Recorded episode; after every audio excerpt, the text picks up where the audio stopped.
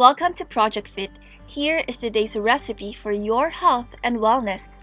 Today, we're going to make purple onion tea. This is beneficial if you're about to have colds or you have stuffy nose. Prepare 2 tablespoons of small red onion, 1 teaspoon of organic honey, and 1 teaspoon of freshly squeezed lemon. Let's start by chopping your onions finely. Place it in the bottom of the cup and then set it aside for about 10 minutes.